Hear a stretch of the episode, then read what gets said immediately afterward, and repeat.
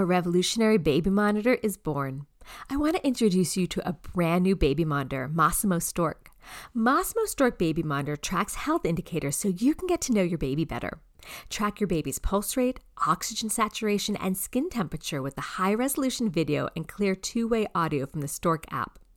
While Masimo's Stork baby monitor is new, Masimo's signal extraction technology, or SET to be exact, has been trusted in hospitals for over 25 years. In fact, 9 out of 10 top U.S. hospitals, as ranked in the 2022-2023 U.S. News and World Report, uses Masimo SET as their primary pulse oximetry technology.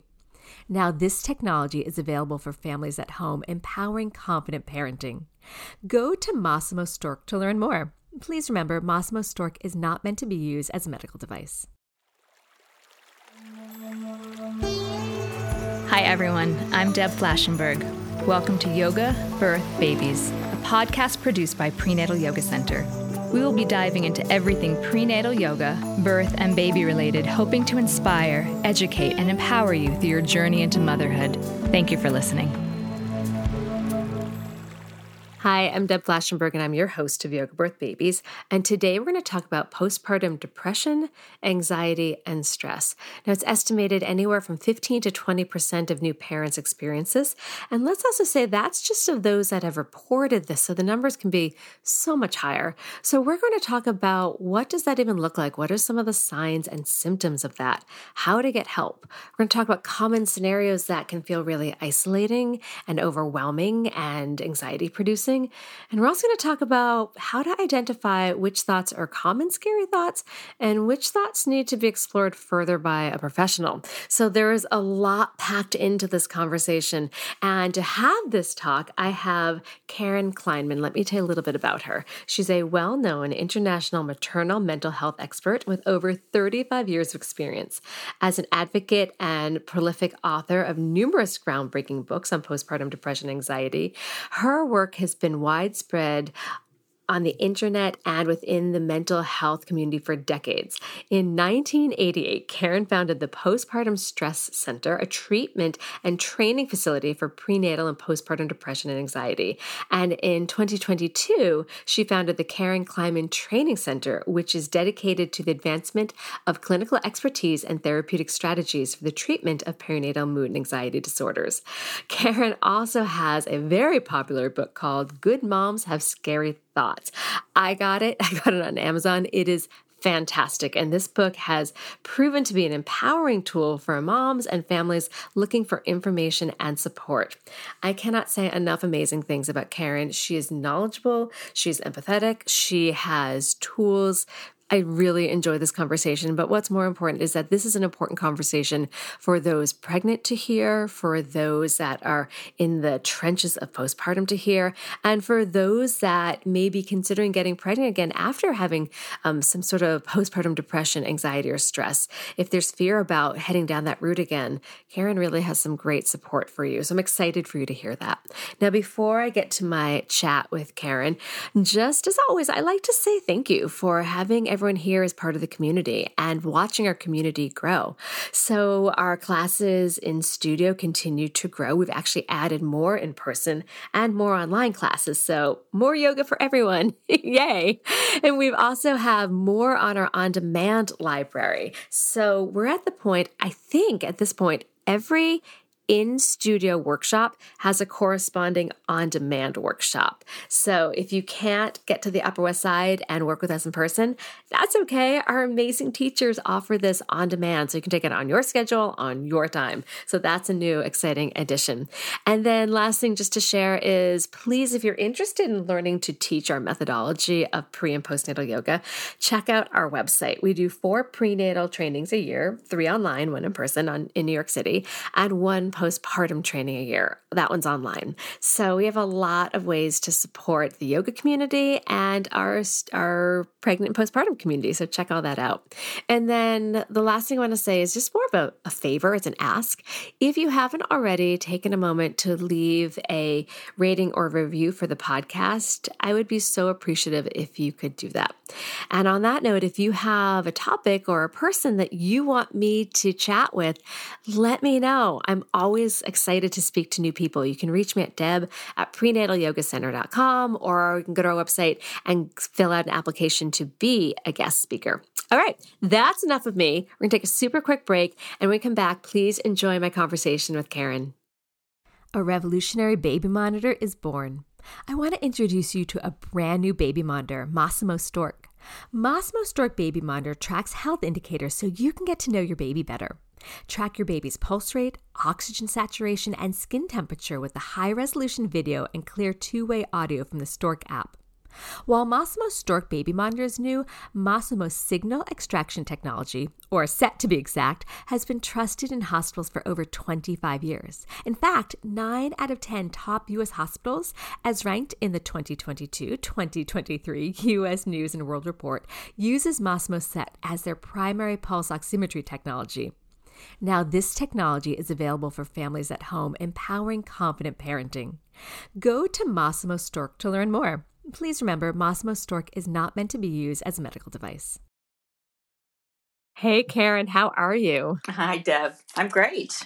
I'm great. Uh, thank you for joining me. So, as I talked about before we hit record, I did some deep diving into tracking you down to have this conversation because you are so well versed in postpartum depression and anxiety. I am so excited to pick your brain because you really, I mean, you have so much knowledge. So I guess before we get into that, I'd love to learn a little bit more about you and what led you to focus on maternal mental health.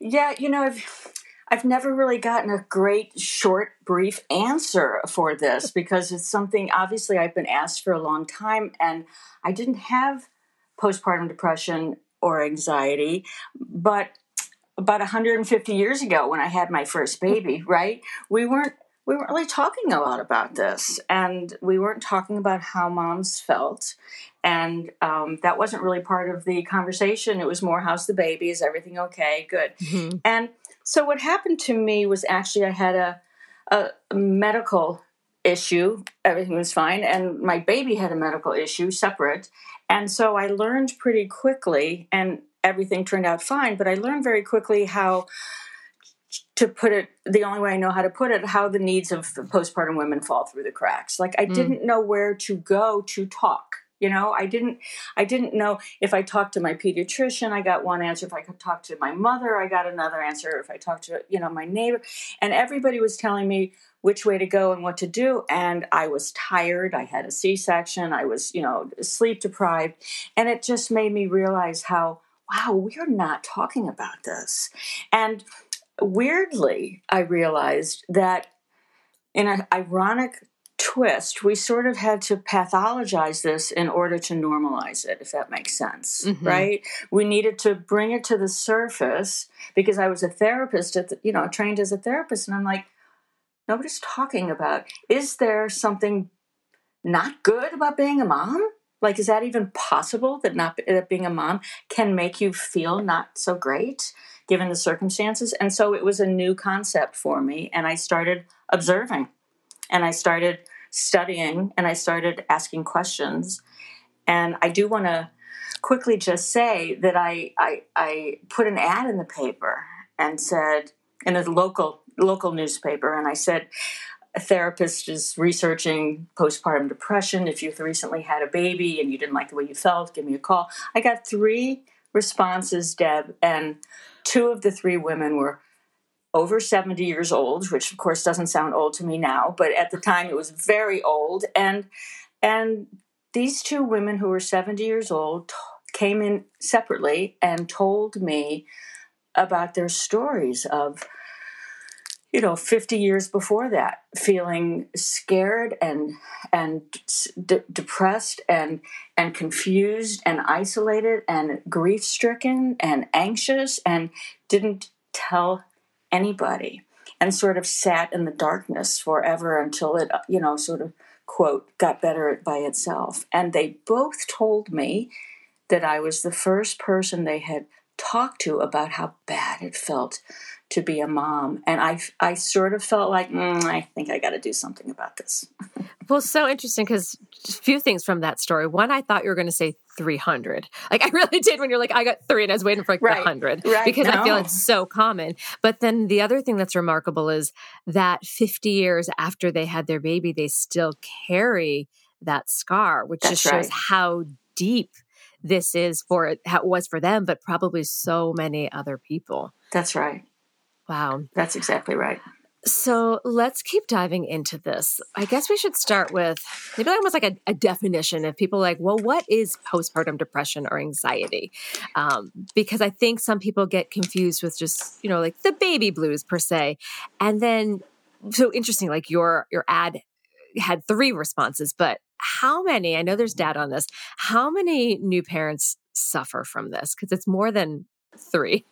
you know that. Yeah. It, it, it's hard to believe that after all this time and all the you know research and all the sort of data and statistics we have there's still so many um, misunderstandings and definitions that are n- not accurate. And by the way, that's lay people, that's you know healthcare providers and so forth. And also, there's a lot of sort of understandable misunderstandings, if you if you will, because mm-hmm. it's just and I'll get to your definitions, and if I don't, then pull me back. But but um, because the postpartum period is so nuanced you know and and because there's an overlap of so many feelings and emotions and and and sometimes symptoms that are quote normal that go with the normal postpartum period and some that are not okay and that, that you know create concern in a, in a clinical or medical sense so so the the the clear, the clear definition is basically that postpartum depression is the presence of a clinical depression that occurs after childbirth. So it's the postpartum period within which a clinical depression occurs. And in that sense, it's exactly the same as every other depression.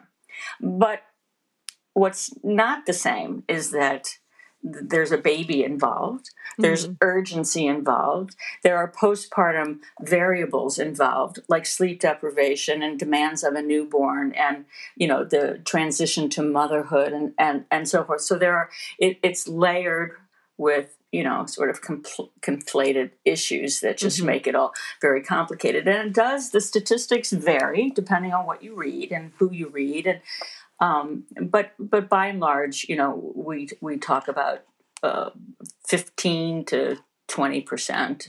Some people say, you know, ten to fifteen experience postpartum depression um, and postpartum anxiety. Is there? Can I before you go into the definition of anxiety? Is there kind of a cutoff date, or is there like okay, you're yeah. it's a year postpartum, or and when does it typically emerge? So yeah, usually when we look at the continuum, th- this is the hard part because things sort of blur into each other. First of all, the postpartum year, and then most of us who specialize in it extend it to the first two years because of the added demands of having a new baby and, and the sleep and, and so forth. But generally you'll read that the first postpartum year, if depression occurs within that time frame, we call it postpartum depression. If the same symptoms emerge six years later, we call it clinical depression, if you know what I mean. Right. But the important cutoff, that one, the one that seems to, the one that seems to be so hard for a lot of folks, including professionals, to really grasp, and it is the the line between baby blues and clinical depression. So baby blues is, you know, called all kinds of different things for many many years, but baby blues are quote normal they are universal. They are hormonally driven. It's it's because of the you know pre- precipitous drop in hormones. It causes these mood shifts that we expect that we that we normalize. You know, sort of weepiness and you know, just sort of sadness, feeling overwhelmed, some emotional lability. I'm happy one minute and the next day I'm overwhelmed and I'm exhausted and so forth. It's just an emotional roller coaster. And it's so common that the statistics are everywhere from 80 to 100% mm-hmm. of all new moms. Now, the piece that's so that we're, that we're very strict about over many years is that it occurs two to three weeks postpartum because that's when the hormones start to change. Mm-hmm. And that's when we say if those same symptoms occur and it's beyond three weeks postpartum, it is no longer the blues.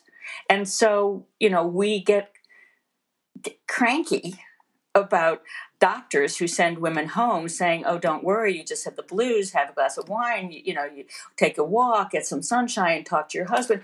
And she's six months postpartum, mm. right? Or she's four months postpartum, and so forth, and she's been feeling bad for a few months. So the two to three week marker is what tells us it's the blues, most likely. But because I say most likely because there are depressions that can start during that early period. And unfortunately, there's the more severe postpartum psychosis, which also emerges within the first couple. All right, weeks. so let's keep going that. So I want to talk about anxiety, but we're going to put that on the back table and keep going down to the postpartum depression. So, what are some of the symptoms that are more postpartum depression? And I guess let's throw in postpartum psychosis too, because if that can occur around the baby blues time, we should have those listeners or those that are having the support system listen should have a sense of what to look for. So, symptoms of postpartum depression can include mood swings, includes feeling fatigued, changes in appetite, uh, sleep patterns. They can they can manifest as difficulty bonding with the baby or over like hypervigilance w- mm. with the baby there can be strong negative emotions like guilt and shame and uh, why did I have this baby and I made a mistake. Certainly, one of the biggest symptoms. Um, it's more of anxiety. I know we're going to talk about that, but but scary thoughts, lots of anxiety, lots of worry, on about harm coming to the baby, sometimes intrusive thoughts about me causing harm to the baby or or causing um, thoughts of self harm and so forth. So those are symptoms that you know I, I do feel. I know I'm not being linear here with you, but I do feel this is a good time to tell you that because there's an overlap of baby blues and um, postpartum depression we you know we one of the things that we do in terms of educating new moms is we tell them to be aware of what we refer to as the frequency and the duration and intensity of their the feeling so it's not just what she's feeling it's not just this as an emotion or as a symptom it's how often is it happening how long has it been going on and how bad is it okay so for instance all new mothers cry. All new mothers cry. They cry when they can't figure out what to make for dinner. They cry when they, you know, uh, don't know what to do for the baby because the baby's crying. They cry when they think their husband doesn't love them anymore. Their hormones are, you know, all over the place. All new moms cry. And so what we want to get, what we want to assess is how often is this happening? How long has this been going on? And how much does it interfere with your day? And the frequency duration, and intensity is what we call distress. We call that postpartum or perinatal or prenatal distress. And her distress is not necessarily a sign that there's anything wrong. Her distress tells us how much her symptoms are interfering with her day. Okay? Mm-hmm. And so, um, so just to finish this up, person A can have high distress and sort of go to work or go through her day, feel like crap, do what she needs to do, and go to bed at night. And person B can have the same level of distress and call for her her mother to come over and call her doctor and say, "I can't do this one more day." So it's her capacity. It, it depends on her resilience. It depends on her history. It depends on her relationship. Do you see how many variables are involved? Right. And right. that's why it's so complicated. It's not like, oh, we have a blood test and you have postpartum depression. Right. Because it's also perceived. Each person's going to perceive it differently. That's right. So, what, if we're talking about the length and the frequency, where would somebody then say, wow, this has been going on for so like what is that cutoff saying, okay, it's been a week, it's been two weeks, it's been just a little bit one day, but a little bit every day. Like, so where does somebody then start to notice that frequency is getting and the length getting worrisome? Well, I hate to say this, but it's worrisome if it's worrisome. Okay. For her, for her, it can be two days. It can be six months. There is not a, you know, clinically speaking, you if you look at definitions of depression, we say if you felt this way for two weeks or more. Okay. I mean, that's sort of the guideline that that we we see in books but we say mom we say to moms who are pregnant or postpartum if you don't like the way you feel I want her to trust her instinct. Yeah. And, you know, first we want to start with self care. We want to get her sleep. We want to make sure she's eating. We want to make sure she's, you know, uh, uh, maintaining stamina and getting some sunshine and feeling good and laughing and all that kind of stuff that we know to take care of ourselves. But if she doesn't like the way she feels, she needs to let a healthcare provider know. I trust I, I trust a mom when she says that she thinks something's wrong. It doesn't mean something terrible is happening but it means she's in touch with herself and she doesn't like the way she feels and she needs extra support. Mm, I like that. I actually really like that because we don't want someone to be like, oh, I've only felt this way for two three days. I have to wait for it to be worse. Like if they feel badly, act on it. So let's now switch to anxiety because I feel like that is more new and and people may not even realize it is an issue. I feel like postpartum depression is so much more commonly understood and known that postpartum anxiety, I think, it, a lot of people not even it's not even on their radar. So let's go into what the signs are, how we define that, kind of the same thing that you just did with depression. Yeah. Um, so those of us who have studied postpartum depression know that postpartum depression is, has always been a very agitated depression, which is one of the things that dif- differentiates it from other depression that's not related to childbirth. And so an agitated depression means that it, while you have depressive symptoms, you these can these can and often do coexist with symptoms of anxiety.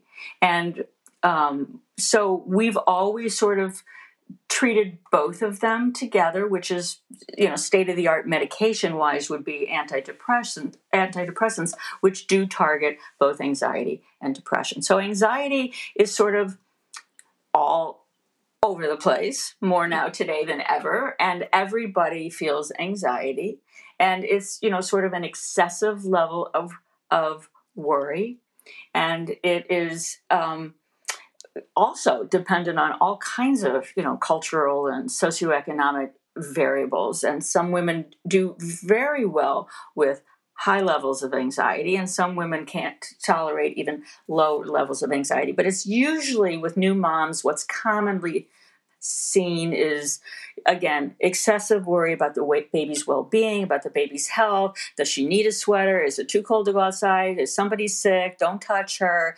You know am i a good mom? Is everything okay? Is she uh-oh uh-oh you know? So it's often um, anxiety is labeled with what if Mm-hmm. you know? What if i forget to do this? What if what if she stops breathing at night? What if i forget to feed her? What if she throws up? What if what if?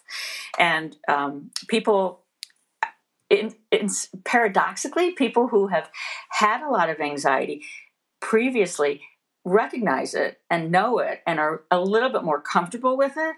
But at mm-hmm. the same time, it's she's more. They are more at risk to have more um, intrusive anxiety, probably having more scary thoughts, and, mm-hmm. and and anxiety can sort of sort of with a with a perinatal or postpartum mom, she can sort of it can morph into like OCD ish, you know. Mm-hmm. Yeah. And you know, I, honestly, I don't know that we we really want to go into those kind of differential diagnoses, but you know, with with OCD, it's it's just more of that. It's more worry, and it's it's more intrusive. It interferes with it interferes with functioning. You know. No, it's interesting as you talk about this.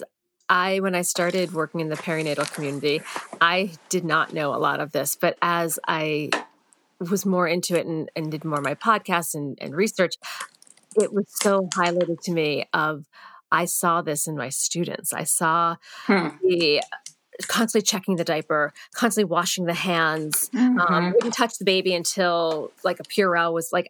I saw this and I started mm-hmm. to create like a resource list. So clearly not for me to be to try to counsel them, but just to offer support. Mm-hmm. I think sometimes the immediate circle may not even recognize this or just think it's either normal or they're having their own experience. So it's well, yeah, like you know exactly what you're saying, Deb. Exactly, especially with anxiety slash slash OCD stuff, is that how are we as lay people supposed to know the difference between a mother who's worrying about you know or checking her baby to make sure she's sleeping which we want to normalize we all go in and go watch her tummy go up and down and then we go back to sleep but are we doing it twice or are we doing it 35 times and right. you know are we doing it every you know and so the the the number matters but the problem is moms at home don't really know the difference. Is this okay or not okay the constant worry and the racing thoughts and and so forth you know? So it is that's why we always want somebody to go to a healthcare provider. But let me also point out that anxiety can manifest in very physical ways that may be really scary and unknown to some moms who have not previously had anxiety you know like palpitations and um, shortness of breath and um, could not just not feel good. I don't know what's wrong, but I just feel terrible, you know. Mm-hmm. And people describe it like their skin's on fire or they want to crawl out of their skin, and mm. and they just you know have to. They're like I said, there's this restless sort of movement back and forth, and I feel like I'm having a heart attack. Am I really having a heart attack? Oh my God, what if I'm having a heart attack? So, so anxiety can be extraordinarily scary and and paralyzing for some women and and it doesn't help for doctors or friends or loved ones to say it's just anxiety you know? right. Okay now we're going to take a break. When we come back i want to talk about postpartum stress syndrome. I didn't even know that was a thing until i started researching to talk to you. So that's a new thing we're going to bring up. Okay we'll be right back. Waiting on a tax return? Hopefully it ends up in your hands Fraudulent tax returns due to identity theft increased by 30% in 2023. If you're in a bind this tax season, LifeLock can help. Our U.S.-based restoration specialists are experts dedicated to helping solve your identity theft issues. And all LifeLock plans are backed by the Million Dollar Protection Package. So we'll reimburse you up to the limits of your plan if you lose money due to identity theft. Help protect your information this tax season with LifeLock. Save up to 25% your first year at LifeLock.com slash aware. Okay, we are back. So let's talk a little bit about postpartum stress syndrome. It's as I was looking at that, I was thinking, aren't all new parents kind of stressed? So I guess what is that and what are some of the warning signs and what kind of help can someone seek for this? Kind of all the above. Okay, so in fairness, I, you know, I, I do need to say that postpartum stress syndrome is, is a term that we coined in This Isn't What I Expected way back in, oh gosh, 1994. I'm sorry. Okay. That sounds so scary to even say out loud. Jeez. Um, Dr. Uh, Valerie Raskin Davis, my co- co-author with that, with This Isn't What I Expected, we talked about postpartum stress syndrome and named it this, which is really just another word for uh, adjustment disorder in terms oh. of diagnostic um, definitions. Okay? okay? And an adjustment disorder, as you probably know, is, is sort of in between everything's fine and a, you know the presence of a clinical depression. An adjustment to motherhood, adjustment to the transition of the, the, the role and expectations. What we see most common is that there's just this overwhelming, profound need to be to do things as to be the best mother she can be. And which translates way too often as I need to do this perfectly. And there's only one way to do this. And she's doing it better than I am. And I'm failing and I'm not a good mom. And so it just sort of um, creates this impossible, unrealistic expectation for her that's accompanied by self esteem issues. And again, you know, she comparing herself we call it the playground syndrome you know like mm-hmm. she's wearing red lipstick and you know uh, and and cute leggings and i'm like practically in my pajamas and i haven't washed my hair in six days you know so that's what that's what we refer to There's, it's not somebody that quote needs therapy or needs medication or needs medical intervention but she's sort of on the precipice of not being terribly self-compassionate, not taking good care of herself, and and sort of um, hyper focusing on being a mother, what it looks like, instead of enjoying it, feeling it, experiencing it, it, with her baby. So she, it does sort of put her at risk. I mean, any adjustment disorder, if left un cared for potentially can develop into something else but it doesn't mean that it does. It just means that support is would be helpful at this time. So if someone does have, first of all, I love that name, the playground syndrome, because I very much you say that, and all of a sudden my brain went back to we had these little tot lots up in the Upper West Side, and I remember being there with like my one year old, and then as he got older, and then my second child, and having that moment of like comparing yeah. myself to others. And you were right. There was moments I'm like, I am one step out of my pajamas and these yeah. others look great. So it yeah. just really it hit home. And I think I'm not the only one that will resonate with that. Well, by the way, that doesn't go away, and the re- doesn't. The, the, reason I'm telling you that, and I hope to goodness, gosh, my my daughter isn't listening to this, or my son, because when I talk to clients and they tell me, oh, you know, oh yeah, you know, my three year old is reading and and doing this, and and she's she's having these conversations with me, and I'm like, what is wrong with all of my grandchildren, right, right.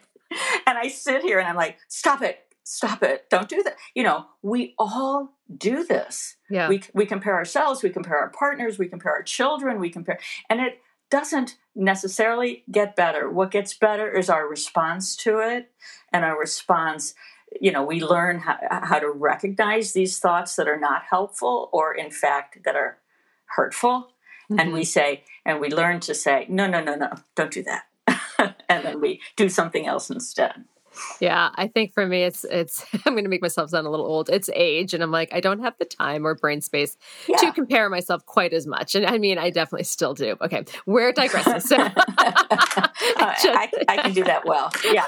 All right. So I was looking at. I don't remember which. You have a couple books. It's one I was looking at that has like um, animations or not, or cartoons and i thought that was really interesting. So you talk about some different situations and scenarios in there. So based on that because it was inspiring what are some common situations or scenarios that new parents may find themselves in where they may feel alone or isolated or overwhelmed and anxious? And what are some ways to address this and help them work through those scenarios and feelings don't be mad. I'm going to tell you about this book for a second because okay. because um, this is out of all the books I've written, and there have been 14. I want you to know that this book is the book that I am most proud of. Good Moms Have Scary Thoughts, the one you're talking about. Yes. Because um, it because it does have the graphic illustration that is very sweet and relatable for for moms who are overwhelmed. It's but, fantastic. But more importantly, yeah. yeah, it more importantly it helps her say, right? I'm not alone. Other people, it's put words into what a lot of moms are feeling, and it empowers her to take care of herself and to find help and to get some support. And so it's not just like a book she has to sit down and read because who's got time to read? And this book is uh, can really actually be help her heal if she is, for example, geographically unable to get to someplace. You know, before Zoom, that was a little bit more, you know, um, of a problem. But it really can help women feel less alone. So back to your question um, this you're looking for scenarios where she might feel isolated. Is that what you're asking? Yeah. Me? So what? So in the book, you did have like different, I guess, cart. Uh, I wanted to call them cartoons, not really they, cartoons. That's but, fine. That's okay. Um, of different situations where someone yeah. might feel alone and isolated and overwhelmed, and then you had ways to address that. So, what are some of the most common things that you're seeing amongst new parents and what are some ways to support and address that? Yeah well hmm, might need a few hours for this one. Okay so let's see i don't know where you want to start. One would be uh, er, early on would be sort of body image and what's happened to me loss of self and sort of self-esteem and now i'm fat and tired and you know I haven't done my hair and so there's just you know there's so many I'm not sure I'm going to answer your question. There's so many, uh, we, we, as a culture, we get so excited and we get so supportive of new moms having a baby. And then we, moms have the baby. And then there are, if, you know, even when everything is good and baby's healthy and mom is healthy, we don't really think of motherhood as a time where there are so many losses, one after the other, after the other, after the other. And the losses, the list of losses, is just endless the mm-hmm. you know loss of self loss of appetite when you're you know loss of sleep lo- loss of relationship loss of career loss of sexuality loss of self sense of self and self-esteem and autonomy and all of those things friendships change so when I think of body image, I, I just remember so many women when I was young coming in early on and just like showing me pictures of themselves before they had their baby. And mm. look how pretty I was.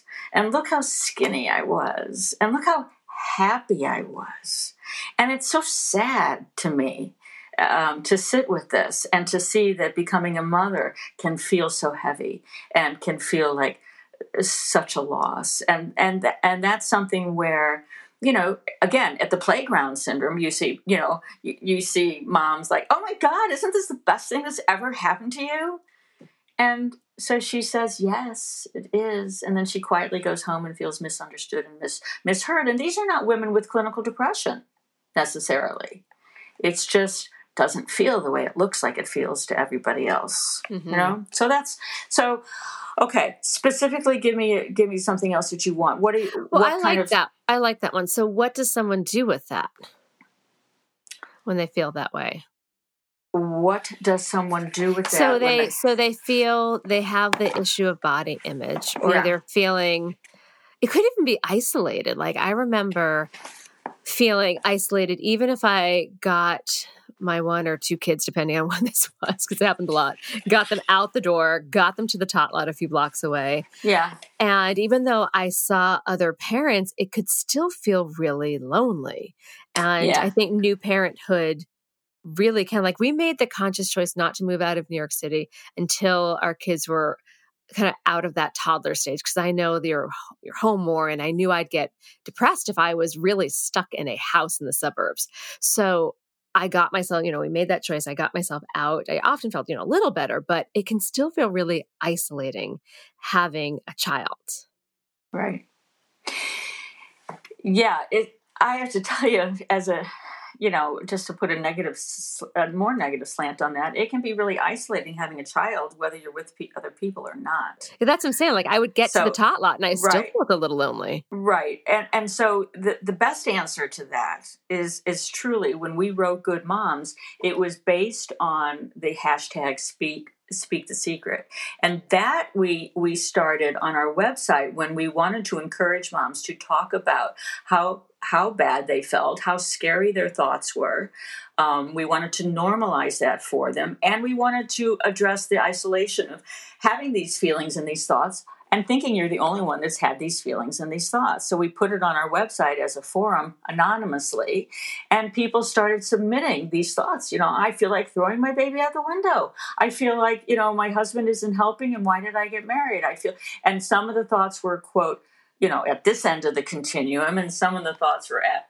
that end of the continuum, and they needed a safe place where they could say it. So when Speak the Secret got bigger and more um, universally understood, that's when we created this book. And basically, the answer to your question is we want people to speak the secret. We want you to tell somebody how you feel. Mm-hmm. So that you can either get it normalized or get the help that you need. For example, another scenario that you're bringing to mind to me that's hugely stigmatized is postpartum anger and rage. You mm. know, and um, you're so lucky if I'm not cursing on your podcast. Okay, so I'm trying so hard not to, but um, so women who are again overly tired, overly exhausted, overly mental, you know, mentally overloaded, and the baby is screaming or the toddlers are screaming, and you know, wh- whatever scenario there is, they reach a breaking point and they scream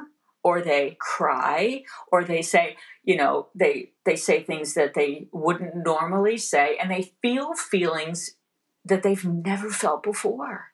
Take the baby away from me now to keep the baby safe. Know what i mean? Mm-hmm. and and we have those cartoons where we're just like take the baby now. Take the baby now. I don't know which part you didn't understand but take the baby now. And so again we want to normalize that that that happens. But at the same time, we want to make sure moms can identify those moments and protect themselves and protect their babies and keep everybody safe and then go go outside and scream or go, you know, all, all those things that we know, like, you know, go exercise and stick or or scream into a pillow and so forth. But we don't want her to feel so out of control that nobody's ever felt this bad or is there something else really wrong with me and most of the time it's really just an accumulation of stress mm-hmm. and and um and not having sufficient either not having sufficient support or not having sufficient outlets for her overload of stress but there are such scenarios like that that are so isolating and shameful women would do not want to tell their mothers or their best friends that they that they screamed at their three month old last night. You mm-hmm. know, one of the other car- one of the other comic cartoons is um, her looking at i think i don't have anything in front of me but her looking at her baby after having that episode and just saying i'm so sorry. I'm such a bad mother and i love you and i, I didn't mean to yell and i didn't you know you know what i mean? And the, and and the the shame coming out between her and her baby and i'm trying to be a good mom and i'm trying to love you as best i can you know? So eh, there's just so many complicated emotions that we really want to normalize. And again I need to emphasize that fine line between saying it's okay that you're feeling these things, these things, but if you're worried, that's not okay, and we you still need more support. You still need more support if you're feeling feelings that begin to feel out of control. So while it's acceptable, there are still things we can do to help you feel better. So some of those things would be talking to a therapist, finding a support group, if possible, getting more help. Is that exactly kind of the line? Okay, exactly. If if any of these things feel like I'm not getting enough help, or nobody understands how I'm feeling, or my frequency, intensity, and duration is too high, is interfering with the way I feel, I can't function the way I'm used to functioning, then yeah, then we're talking about, like we said before, first we would try self help Make sure you're sleeping and getting exercise, getting outside and taking good care of yourself. Self compassion. Am I being kind to myself or do I hate myself when this happens? Mm. Because that will make it worse. Mm-hmm. Self compassion is sort of the underrated intervention. Mm. Women who get better at taking care of themselves, at better at honoring how how they really feel. Hey, I really need a day off, a night off, an hour off and I deserve it and I'm worth it, as opposed to powering through and making themselves sick. So self compassion is really um, important. But it, you know, if if none of that's working, and and by the way, don't wait long. And by, by what I mean is, if you do that for a few days and you don't feel better, you you call your healthcare provider. And and therapy now, you know, it, it, the the great news is that you know we've sort of normalized that, and there's more and more therapists who are are incredibly interested in in, in treating perinatal women post which is postpartum and and um, pregnancy.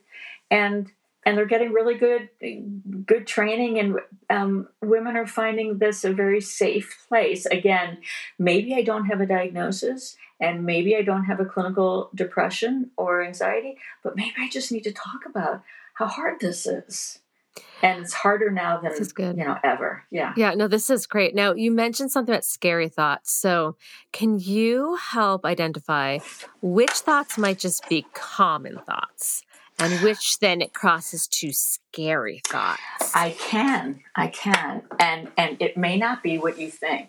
Okay because, i'm ready. yeah it's so no this was so interesting to me um, when i started first reading more about this because it actually when you look at the continuum of scary thoughts, so to what what you just said, Deb, the what's quote normal scary thoughts, right? What if I drop the baby? That's you know we wrote a book called Dropping the Baby and Other Scary Thoughts. Okay, that's one of the most. Com- what if I slip? on the steps and drop the baby? Mm-hmm. And what if the baby drowns in the bath? What if I slip while I'm holding the baby in the bath? What if, again, she's cold and she gets sick when I take her outside. Or so there's all these what ifs, and these are all very common, normal, universal. Then on the continuum, right, that's sort of like we expect new moms to feel those things. Then in the continuum, there are scarier thoughts.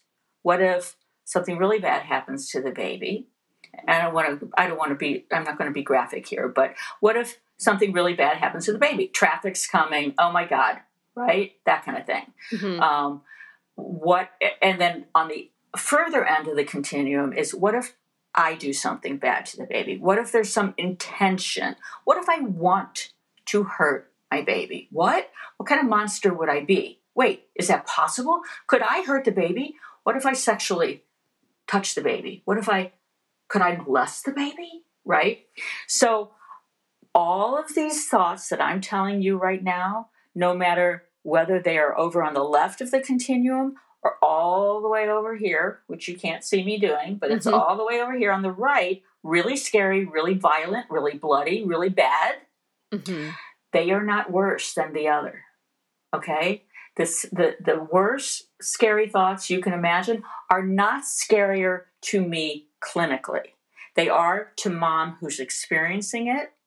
It's very scary to her, but I'm not worried about the the intensity of that because if I assess that these thoughts are anxiety driven, which is easy to assess if you understand that if mom says, oh my God, how can I have these thoughts? I'm such a horrible person. That tells us these that these thoughts are are um, ego dystonic, right? Mm-hmm. This is mm-hmm. not who I am, and that means they're anxiety driven, and that means even though you're uncomfortable with them, I'm not worried that anything bad is going to happen. We worry when the thoughts are ego syntonic, and she doesn't think there's anything wrong with this. Mm. Okay. And that's associated with more psychotic thinking. And, you know, with psychosis, we, we talk about a, a lack of um, ability to differentiate what's real and what's not. And, and that's scary. And it, it, it's scary for all involved. It's scary for mom. It's scary for loved ones. And it, it requires immediate intervention, usually medical intervention, usually hospitalization because she really can't tell the difference. And she may she may miss misconstrue that something she thinks she's doing to help the baby could actually not be helping the baby. So we want to get her um, ASAP aggressive help.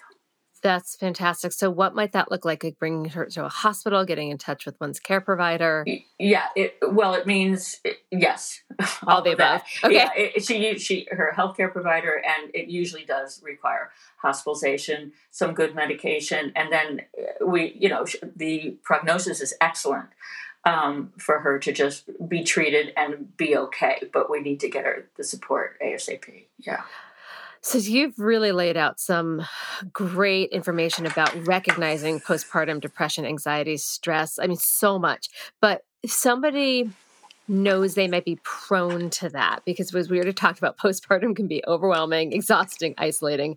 How yeah. can they prepare for this turbulence because bring no matter how well I think someone's you know if they're like oh I'm gonna love this or whatever right it is it's very disruptive even in the best of scenarios, to bring a baby in. It really changes the whole dynamics in the house. So, how can someone prepare for this? What kind of support system should they try to set up ahead of time? Well, I love the way you just described it because the way you just described it, if you were talking to somebody who's pregnant and she heard you describe it, she'd be like, wow, I better expect some crazy days and nights here. This is horrible. And and honestly, uh, you know, expecting it to be, you know, not like the fairy tale, you know, is is one of the first things on the list is to recalibrate your expectations and and to understand that it is going to be challenging in those ways. So you're you're you're absolutely right. And to fortify her support. What does that mean? You know, um, how's her relationship? Do we need to address that? Does she have local support, family, friends in the area? Does she have access to resources? And certainly, um, if she's at risk, meaning she's had depression in the past, or her family, someone in her family has had depression in the past, those are the two highest on the risk factor list. So, if she's had depression in the past, or if a family member has had depression in the past, when she's my client, we prepare for the possibility of depression to occur, and then she we we certainly hope it doesn't, but we she will feel more prepared if it does. So what does that mean? If we expect that it might occur, what do we need to do now to help you be prepared? And you know, we literally go th- down a list of you know um, who's going to be there to help you when you have the baby, who's going to be there to help you two weeks later, what kind of relationship do you have, what kind of conversation do we have with your partner. Let's bring your partner in and talk about it. If your relationship with your mother is impaired, let's see what we can do to protect you from that right now. And we go in and we and we literally just sort of try and uh, address everything that might you know possibly be a variable that's going to inhibit her healing in, in some way and, and help her feel less alone and that I've got your back. But that's somebody who's got a therapist looking out for her. Mm-hmm. If she if she's on her own, she has to get good mom says scary thoughts. And then she has to talk to her um, partner about what she's worried about. Hey, I know we're just having a baby and everything's great, but let me tell you what what's scaring me and what we need to do. And she needs to pull that partner in so that the partner um, is aware literally of what she may be afraid of, how the shift in roles and responsibilities may impact them. You know, what kind of help do we need to get? Can we afford it? There's a huge financial strain, mm-hmm. and um, and and again, together, what kind of support do we need to reach out for to to um, reinforce what's going to be a, challenge, a, a, challenging time and and dads you know that's another whole podcast but you know dads uh, are rarely prepared for how distressing and disruptive this is and and the the level of you know anger and and some depression that that can occur that needs to be addressed. And it's it's hard it's hard on both. But i would say be informed um, you know recalibrate your expect to have reasonable expectations uh, you know expect this to be a challenging time. Mm-hmm. um, set boundaries for goodness sakes. Set boundaries. It's okay to say no. It's okay not to you know um, overextend yourself. Ask for help and then accept it when you get help. That's hard mm-hmm. too. It's hard to ask for it. It's hard to accept it. Um, but but really modifying expectations so that you understand that it's going to be difficult and trusting your instincts. Like I said before, I really trust a mom's instincts if she's worried about something. She needs to speak the secret, right? Yeah. It reminds me of like what's up my husband's a therapist, so we had uh-huh. some insight this way. So before we got married, we did like premarital therapy um, uh-huh. just to kind of connect and make sure we're all on the same page. And then we did the same thing before we had our first child just to talk about some of our anxieties about what was going to happen. I don't think we did it enough, but well, actually, yeah, oh, of course, you can never do it enough, right? no, never. There's you ask every single question and cover every single thing, and there's always another question or another thing. But this is really not self. Um, this is not shameless self promotion, Deb. I really want people to know what resources are out there, and an old book of mine called what am i thinking having another baby after postpartum depression has a has a in the appendix i don't know where it is the postpartum pact p-a-c-t mm-hmm.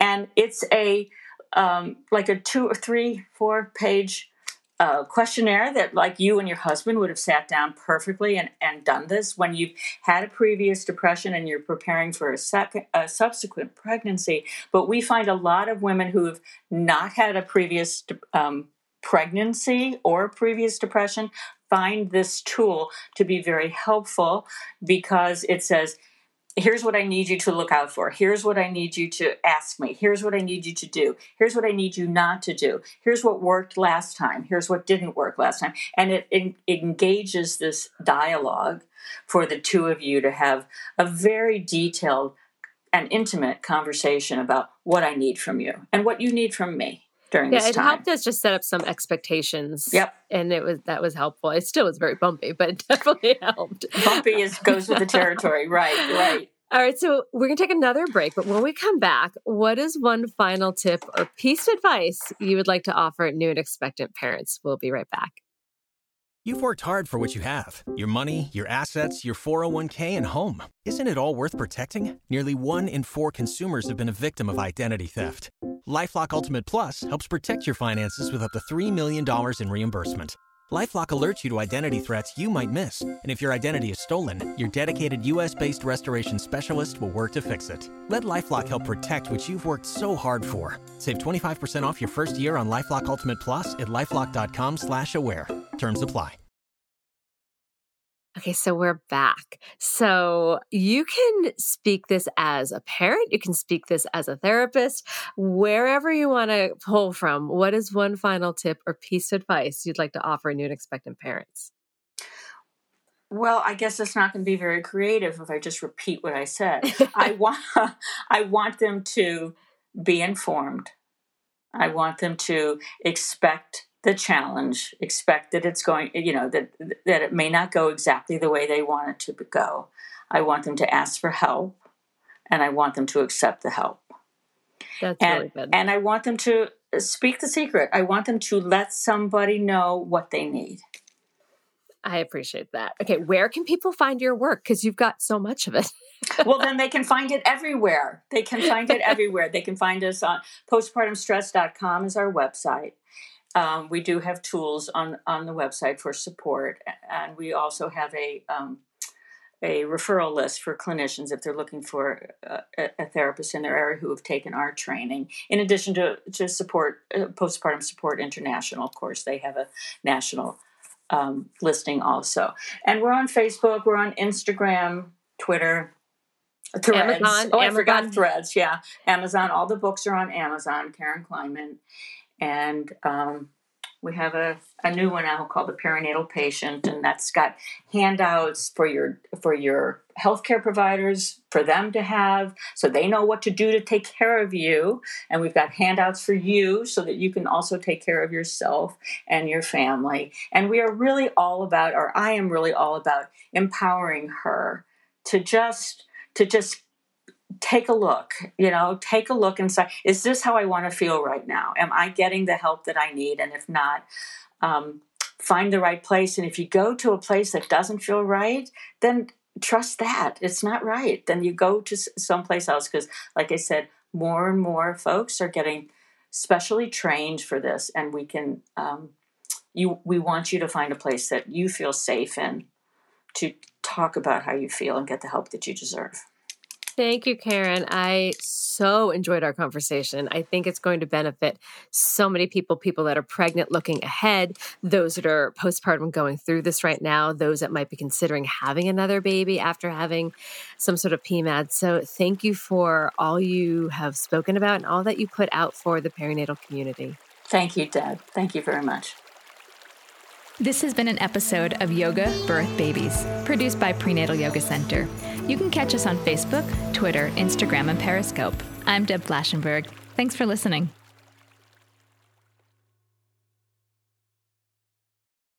You've worked hard for what you have your money, your assets, your 401k, and home. Isn't it all worth protecting? Nearly one in four consumers have been a victim of identity theft. Lifelock Ultimate Plus helps protect your finances with up to $3 million in reimbursement. LifeLock alerts you to identity threats you might miss, and if your identity is stolen, your dedicated U.S.-based restoration specialist will work to fix it. Let LifeLock help protect what you've worked so hard for. Save 25% off your first year on LifeLock Ultimate Plus at lifeLock.com/slash-aware. Terms apply.